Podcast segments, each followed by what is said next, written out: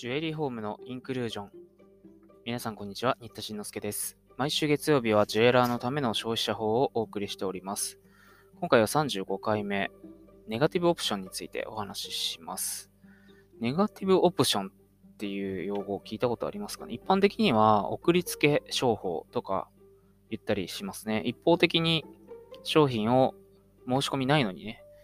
送りつけて代金を請求するっていう手法です。まあ、健康食品だとか、なんかそういうものをね、商品を送って、その中開けると1週間以内に返送がない場合は購入したものとして扱いますとかって書いてあって、えー面倒だからそのまま代金払っちゃうっていう人が一定数いるというのを見越してやるという方法なんですよね。えーもちろん申し込まれてないのにね、商品を送るなんていう方法はずるい方法ですから、特徴法上規制があります。えーまずはですね、えー一定期間過ぎると、えー商品の返還が請求できなくなるっていう規制が一番大きいですね、特徴法上。えそれが14日間、まずは、え何もしない場合でも14日間過ぎると、事業者側が商品の取り戻しをできなくなります。つまり、代金も払う必要がなく、もらえちゃうっていうことなんですよね。まあ、そういうことを規制で設けることによって、そもそも送りつけ商法を防ごうと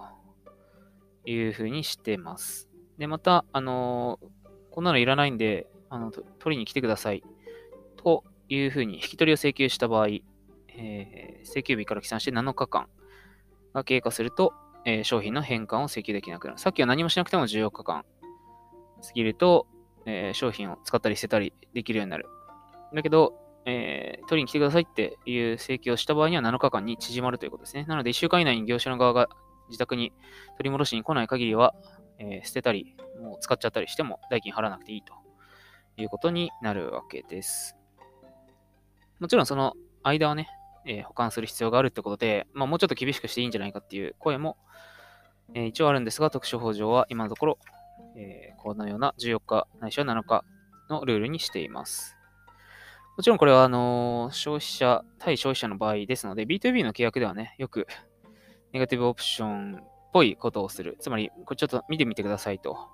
例えば、ルースとかそうですよね。こうロットでバーッと送って、なんか、欲しいピースだけ選んでもらって構いませんみたいな風にして、卸の業者から、えー送ってきたりされるってことはたまにあると。まあ、それは信頼関係あってのことですけどね。えー聞いたことがあります。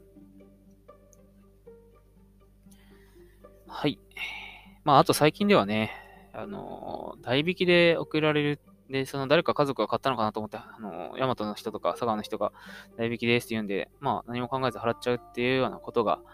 あるので、より複雑になってきてますね。この特徴上の規制上はですね、代金を払ったからといって契約が成立したことにはならないので、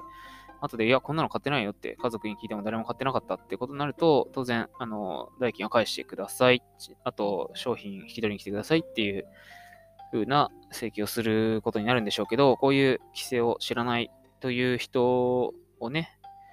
が一定数いることを見越してこういう風な手口が出てきているんだろうなと思います。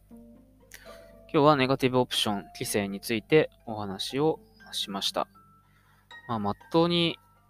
ジュエリー販売する人はこういうことはすることはまずないと思うので、あまり関係はないかもしれませんが、えー特徴法のね、全体像を理解するという意味で押さえておきたい条文だと言えます。えー次回からはカップ販売法を